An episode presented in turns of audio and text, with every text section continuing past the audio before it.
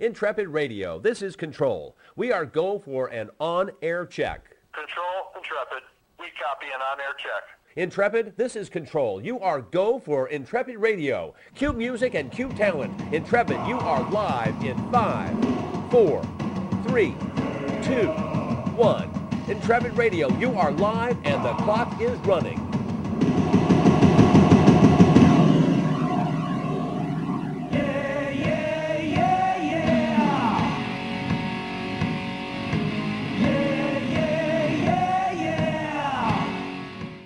Listening to Intrepid Radio, where we spotlight innovators defining the new rules of marketing, business, politics, and life. And now, here's your host, Todd Schnick.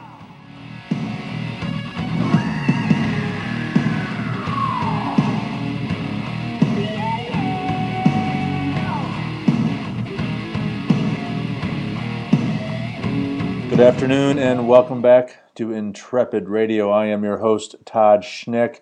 If you have listened to this show and or have read my blog, I've talked a lot about the importance of creativity. Now, Lord knows I'm not a I'm not an artist in the sense that I don't paint, I don't write, I don't well that's not true, I blog, but I don't do poetry and I don't write long novels and certainly I'm no musician, but I, I think there's a, a creative and an artist in all of us, and I'm really looking forward to getting into this conversation with today's guest. I want to welcome Austin Kleon, who is a who is an artist and an author. Welcome to the show, Austin. Hi, Todd. Well, it's good to have you. Thank you for making the time to join us. You are the proud author of a new book that just came out in the last week or so called Steal Like an Artist 10 Things Nobody Told You About Being Creative. What I want to do first, Austin, is, uh, is give you a quick second to introduce yourself and kind of tell us a little bit about you and your background. But I also want you to tell the story of how this book came to be. I, I think it started with an invite to speak to a, a college group, and I, and, and, I love how this thing kind of unfolded. Tell us a little bit about yourself and about the story of this book. Uh, sure. Well, um, I live in Austin, Texas. I uh, I I've had kind of a um, I was a I was a librarian for a few years, and then I was a web designer for a few years, and then I was a copywriter for about a year. But in the um, during that time, I, am I've been a writer and an artist, and uh, the thing I'm probably known best for is I do these things called newspaper blackout poems, where I take a newspaper and I uh, redact it with a permanent marker until there's just a few words left behind, and the results are kind of like little. Uh, uh, they've been called something like uh, redacted document haiku or something like that, as if the CIA did haiku. So um, right. that was my fir- that was my first book called Newspaper Blackout, and that came out in uh, 2010. And so what happened? So I'm a, I'm an artist whose whole career has kind of been digital. I mean, everything has started from my blog and my website and then kind of made its way out to to other outlets. You know, I mean, I started uh, posting things to my blog, and then eventually they made their way into prints and books and that kind of thing. Um, so, Steal Like an Artist really began. It's funny, it, it began as a series of blog posts of me assembling quotes from other artists who admitted that they stole a lot of their ideas, eh, eh, stole in the sense of they were constantly borrowing from their favorite, you know, uh, creative thinkers and that kind of thing. And when I was um, when I was asked to give a talk to a community college in um, upstate New York, I was kind of terrified. I mean, I've given lots of talks before, but there was something about um, this was going to be the keynote speech at a convocation. Um, it was all going to be students, and I was just a little nervous about about talking to people that age about what they should be doing with themselves. Right. Uh, so I, as as I do when I get nervous about a lot of things. I went on a, a, walk with my wife and I asked her what I should do, and she said um, the best thing, uh, the best speech that she had ever heard was um, a, a, lady got up at her high school and just just kind of had this list of things she wished she had heard when she was a high schooler. And I said, "Well, that sounds great. I think I'll steal that idea." Yeah. So, um, so I just kind of I, I worked on it for a while, and I, you know, I've been blogging about some of these ideas that are in the book. So I just kind of made this list of. It was a very clear, straightforward thing. I just made a list of ten things I wish I had heard, and you know, I drew up some slides and wrote the talk, and and when I gave the talk, it was well received but then I came home and posted the slides and the text to my blog, and within a few days, it, it kind of kind of blown up and spread all over the internet in a way that um, you know I've had things kind of go quasi viral before, but nothing like this speech and you know it just kind of got crazy and and people were saying you know this could be your next book and that kind of thing. So uh, you know pretty soon before we knew it we had a book deal and um, and now the book's out. Yeah. Well i gotta tell you i i uh, officially came out. It, it zapped quickly into my kindle. And a quick note to my audience: it's a fun read on the Kindle, and and uh, in case you've missed it, Austin is an artist, and so there's all kinds of neat drawings and other art in this thing. But Austin, I have a feeling, and my recommendation would be to anybody else who asks me about it, that if you're going to read this book, I think it's better to get the actual print copy. What What do you think? Yeah, you know, it's it's funny. Uh, the first time I ever saw the Kindle version was on release date, so I was just as I, I was really nervous about how the Kindle would, would turn out. You know, the Kindle version is nice, but the paperback is just so. Um, Workman Publishing, my publisher, we we worked very uh, very. It, it was a very cool situation. You know, not a lot of artists these days get a lot of, or authors rather, not a lot of authors get input into the design of their books and i actually worked very closely with the workman art team and the staff there and, and we always had the size of the book in mind and the format. So pretty much everything in the book was a result of me thinking about you know uh, th- this very specific designed item. So it is a really really nice paperback and the best part is it, it's the paperback isn't any more expensive than the ebook. Well so again my, my recommendation to anybody who wants to get this book and i hope you do because it's really it's really insightful and it's, and it's frankly it's a lot of fun uh, but I think the print copy is going to be a heck of a lot more valuable to you long term. Uh, I, may I may still get that just because I, I want to get it. Austin, uh, as I mentioned before I introduced you, I believe that there is a creative in all of us, and and and I spend a lot of my time, just so you know.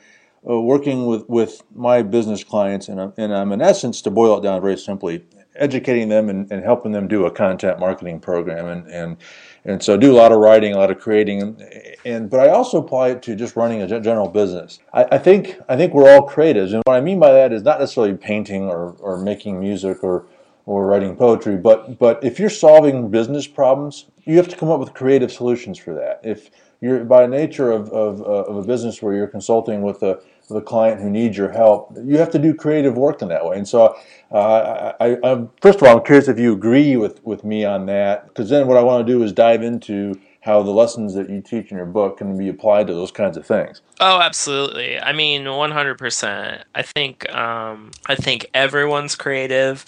I think it's been I think what's happened with art and creativity and that kind of thing is we've we've be, we've very much romanticized creativity and art, and we've kind of uh, we've kind of created this world in which creativity is this magical thing that happens that like only geniuses can perform and they somehow like harness the lightning of the gods into this like making this stuff you know? And it's just not it's not that at all. I mean we all every human being is creative and uh, i mean some are just more disposed to it than others. Uh, you know picasso had this great quote. He said all children are artists. It's just they grow out of it after a while right. you know and and, and, I, and I actually subscribe to that because I, I really think that you know if you give a kid you know if you give a five year old crayons and a piece of paper like they'll draw you a picture you know um, and it's only went with the kind of forces of time when like we hit adolescence and all of a sudden you have to be good at art in order to do it otherwise it's a waste of time that kind of thing you know. I mean we just really lose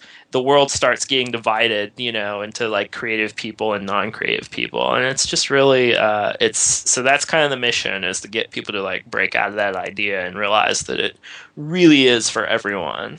Well, and what you said is is the message I try to convey that there is there is some sex appeal to being known and, or thought of as a creative, and if and if you if you view yourself that way, or as in you're you're involved in some sort of a design, there's always there's some there's some appeal to a design element in our society or in a culture, I, I think too. But if you view yourself and you maybe you you think your your day job is mundane or boring or dull, but if you if you start viewing yourself as a creative, then maybe that changes that and adds a little bit of sass to how you view your day to day role. I, you know, I think that, yeah, I think that, um, the, you know, the way I describe creativity is literally just, um, uh, my really basic definition is that you take the things that are in front of you, you take your influences, you take your external world, you take your experiences, and you just shape them into something that didn't exist before. That's literally my, you know, pretty much my definition of creativity.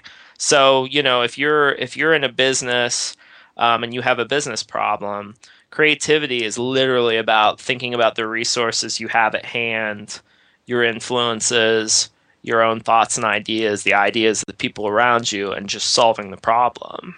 You know, it's really that simple. Yeah. Solving the problem in a way that maybe no one else has done before. Well, obviously, a central premise in the book is uh, that great artists steal.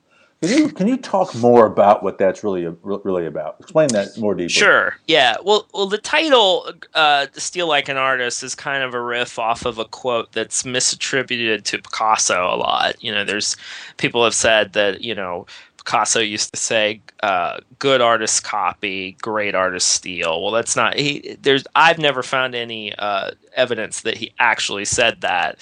There's a poet named T.S. Eliot that said something very, very similar. He said, uh, "Immature poets copy, great poets steal."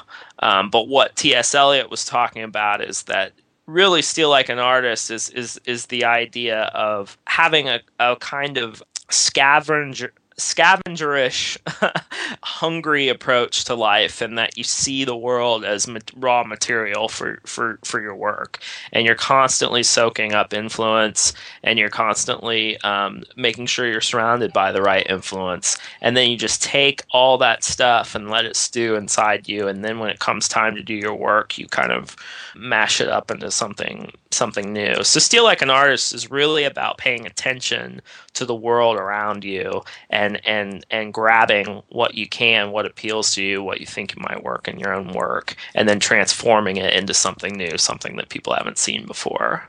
Yeah, well, there's a line in the book that I highlighted on my Kindle, and I'm going to, frankly, I'm going to steal it. Uh, and it's your job is to collect good ideas. Yeah, and it's as simple as that. I mean, as human being, I think human beings tend to be collectors anyway but there are just a few things that you can do to kind of start. I think a lot of people go through life without, you know, they just don't pay as much attention as as some other people. And I think a lot of being a creative person is just paying really close attention and and starting to collect things. You know, collecting things that pop up at you and having some sort of system to um, to actually keep those things around for when you might need them. So I talk a lot in the book about like the importance of keeping a notebook. Something that seems very you know, keeping a little pocket notebook to me seems like a very um, just the simplest thing in the world. You'd be amazed at how many quote unquote creative people I worked with who never had paper on them, who never had any kind of way of grabbing ideas when they came to them, you know. And I think a lot of, for me, my memory is terrible, so I have to have these little systems that that keep my ideas in check. The other thing I recommend people have is what I call what um what I call a swipe file. That's literally just a file where you keep all your inspiration, and it could either be a literally a folder or a or a pin uh, a corkboard, or it can be something digital like uh, your blog, or um, you know, there's all kinds of neat tools now, Evernote, Pinterest, that kind of stuff.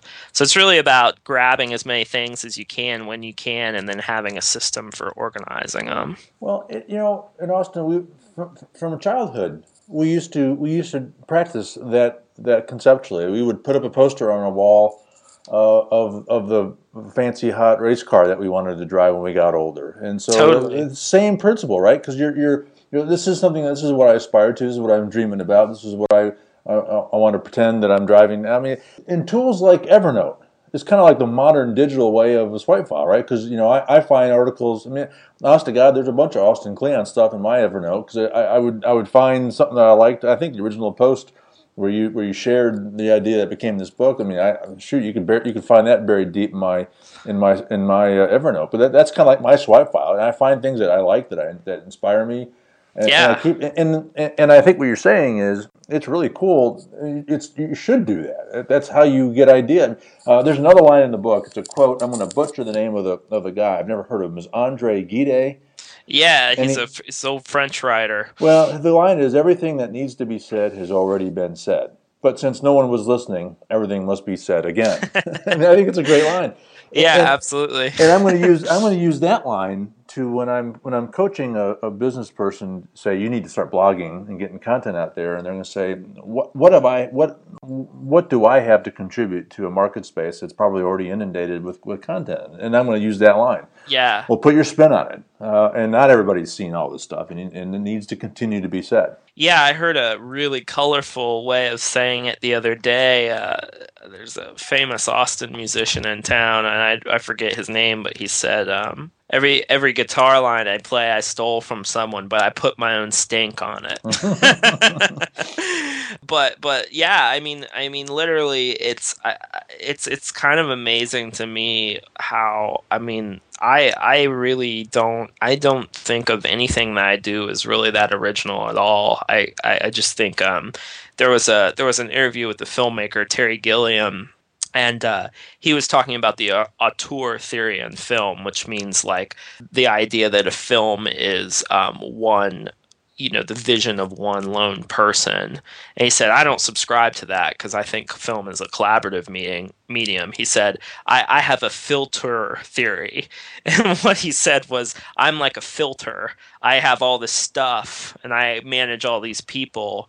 And what happens is I just filter out the things that I think don't fit or don't work, and then I shape the stuff that does into the funnel, right? So I, I think that's another way to think about you know creativity or having something new. You you literally are the sum of your influences, so you get to pick what goes through and what comes out in your work. A couple of other really significant messages that you deliver in the book, and they're, they're not necessarily rocket science, um, and you're not the first person to really talk about them. But this notion of you just don't wait to get started, just start doing it. Why do people labor and, and hide and, and never actually start doing art or being creative? Well, I think that there's this really, again, this is one of those ideas we have in our culture that people just arrive fully formed. Like we love that myth that there's just there are these like geniuses out there that we just haven't discovered and they're like you know they're just they're just floating out there and they just show up but like every person you talk to that does the work that you love like anyone you look up to they've just been working so hard at it for so long you know? And i think that a lot of times that that point in particular came from there was there's a actor uh, who plays dwight on the office. His name's Rainn Wilson and um, he he he wrote this um, piece or, or I think it was a video, and he said, you know, the way to get past creative block is to stop working and go off and find yourself. You know, because because creative block just means that you don't you've gone off track. You don't know who you are, and I just thought that was some of the most damaging advice I'd ever heard because in my experience.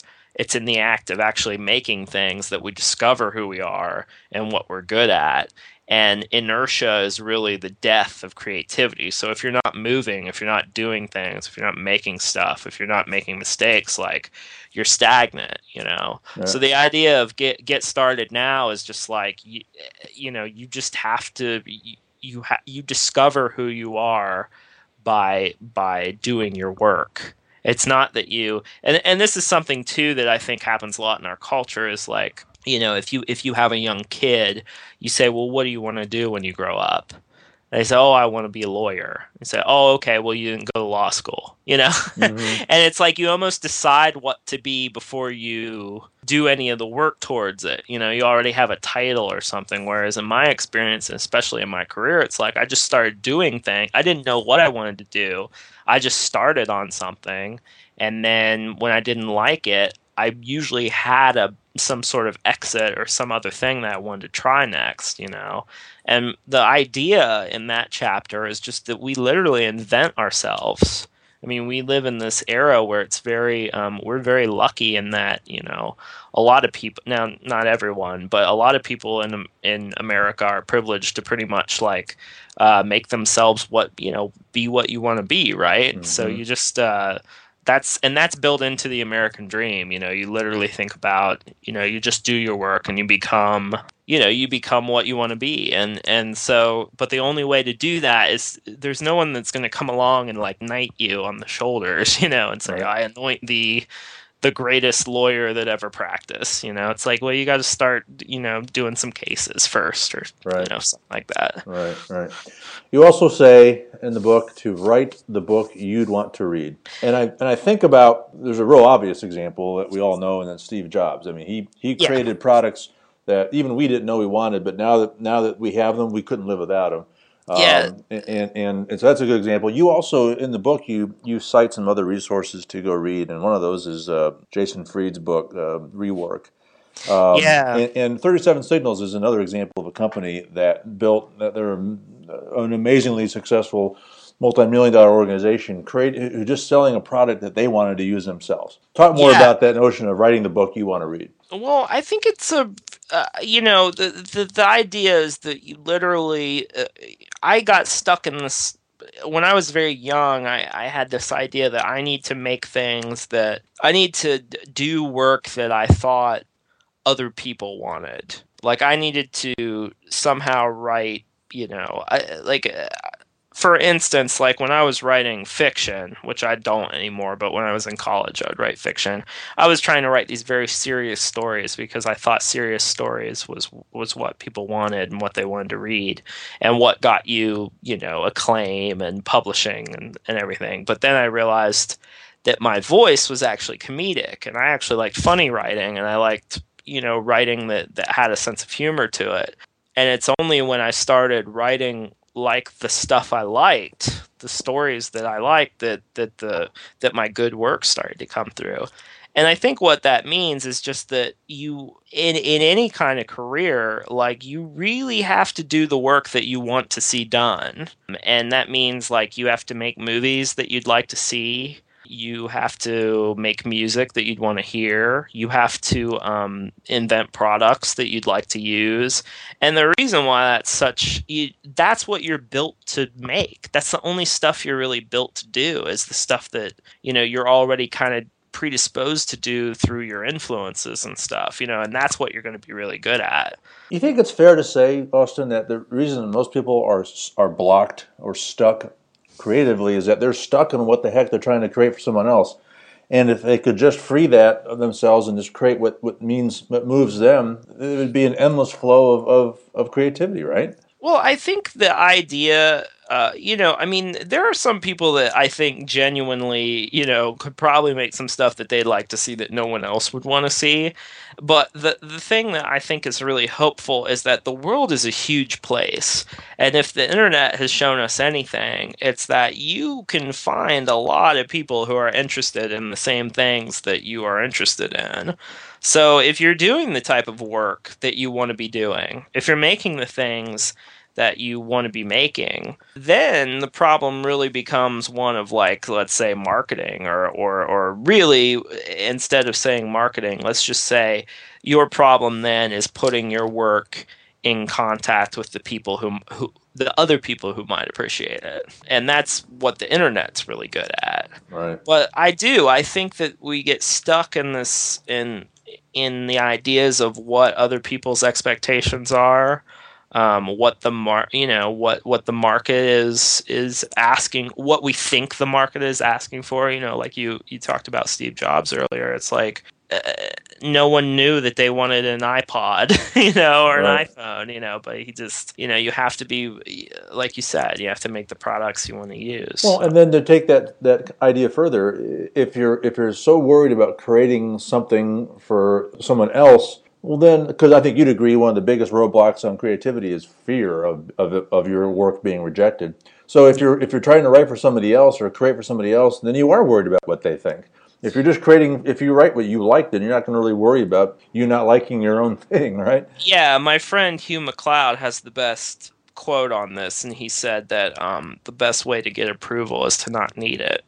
Oh yeah. Oh, Uh, we could do a whole show on that. I've Yeah. had Hugh, I've, I've had Yeah. Hugh. I've had Hugh on this show, and, and I'm going to have him back on soon to talk about his, his uh, upcoming book. Talk about an artist that I steal from. Holy moly! Oh yeah, I and I've stole an incredible amount off Hugh, and Hugh knows it, and he's been he's been a well, real and what makes him different, Austin, is that he loves it and he encourages that. Yeah, I mean, I mean, Hugh is just that really unique. He's just he's just a totally he's a very unique blend of an artist, and he's just a really unique thinker. And uh, yeah, he's he's got the goods. he's there in the reading list.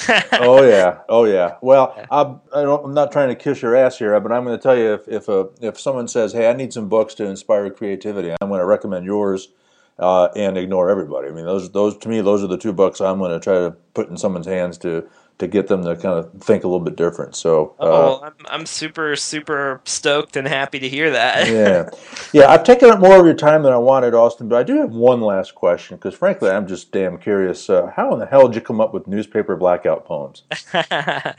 now, newspaper blackout is interesting because that actually came out of a terrible case of writer's block. Um, I had just gotten out of college. I didn't know what I was supposed to be writing. I didn't have a creative writing workshop anymore. Um, I I didn't have any sort of creative outlet. I was working half time in a, uh library at the time, and um, I just I had always been a newspaper subscriber. I always loved reading the newspaper, and I had always drawn with these permanent markers, and and I was just sitting there looking at my. I was sitting there looking at my Microsoft Word screen with the little cursor blinking at me, you know, and, and I looked over in the recycle bin and I just thought, man, I don't have any words, and there are millions of them in that recycle bin. So I just started playing, and, and the amazing thing I, I found out from uh, newspaper blackout is that it wasn't an original idea. People had been doing it for, people had been finding poetry in the newspaper for 250 years. And so I was really stuck with this choice. I, I could I could be walk away with my tail between my legs, realizing that my idea wasn't original, or I could study what had come before me really closely and steal everything I could from those people who had been doing the work before and just try to make my own thing. You know, and, and that's and that's really where a lot of the ideas for Steal Like an Artist came from. Well, I have to be honest with you. I don't think I grabbed the newspaper. I was I had a magazine, and I said, "All right, I'm going to take this paragraph and I'm going to do something like Austin did." And hell, that's that's hard. That's hard work. It, it is art. Let me just tell you. Uh, so, well, uh, that that's the thing. Like, I, I, I really encourage everyone to give it a shot because I think it's you know I think it's fun. I think it's a great activity for getting your juices flowing, stuff like that. But it is harder than it looks. oh yeah, no doubt about it. yeah. Hey, Austin, we're out of time. Uh, before I let you go, please let the audience know how they can get in touch with you, and most importantly, where they can get their hands on on Steal Like an Artist. The best thing to do is just go to steallikeanartist.com and uh, and you can follow me on Twitter. I'm Austin Kleon on Twitter. I'm very easily Googleable. um, and Steal Like an Artist is available in bookstores all across the country, and it's available uh, online through the normal channels. All right. Well, Austin Kleon, it was a real pleasure uh, to talk with you. Thank you for making the time. I really enjoyed it. Oh, thank you, Todd. It was a pleasure. All right. Well, that wraps this episode. On behalf of Austin Kleon, I'm Todd Schnick. We'll see you next time on Intrepid Radio.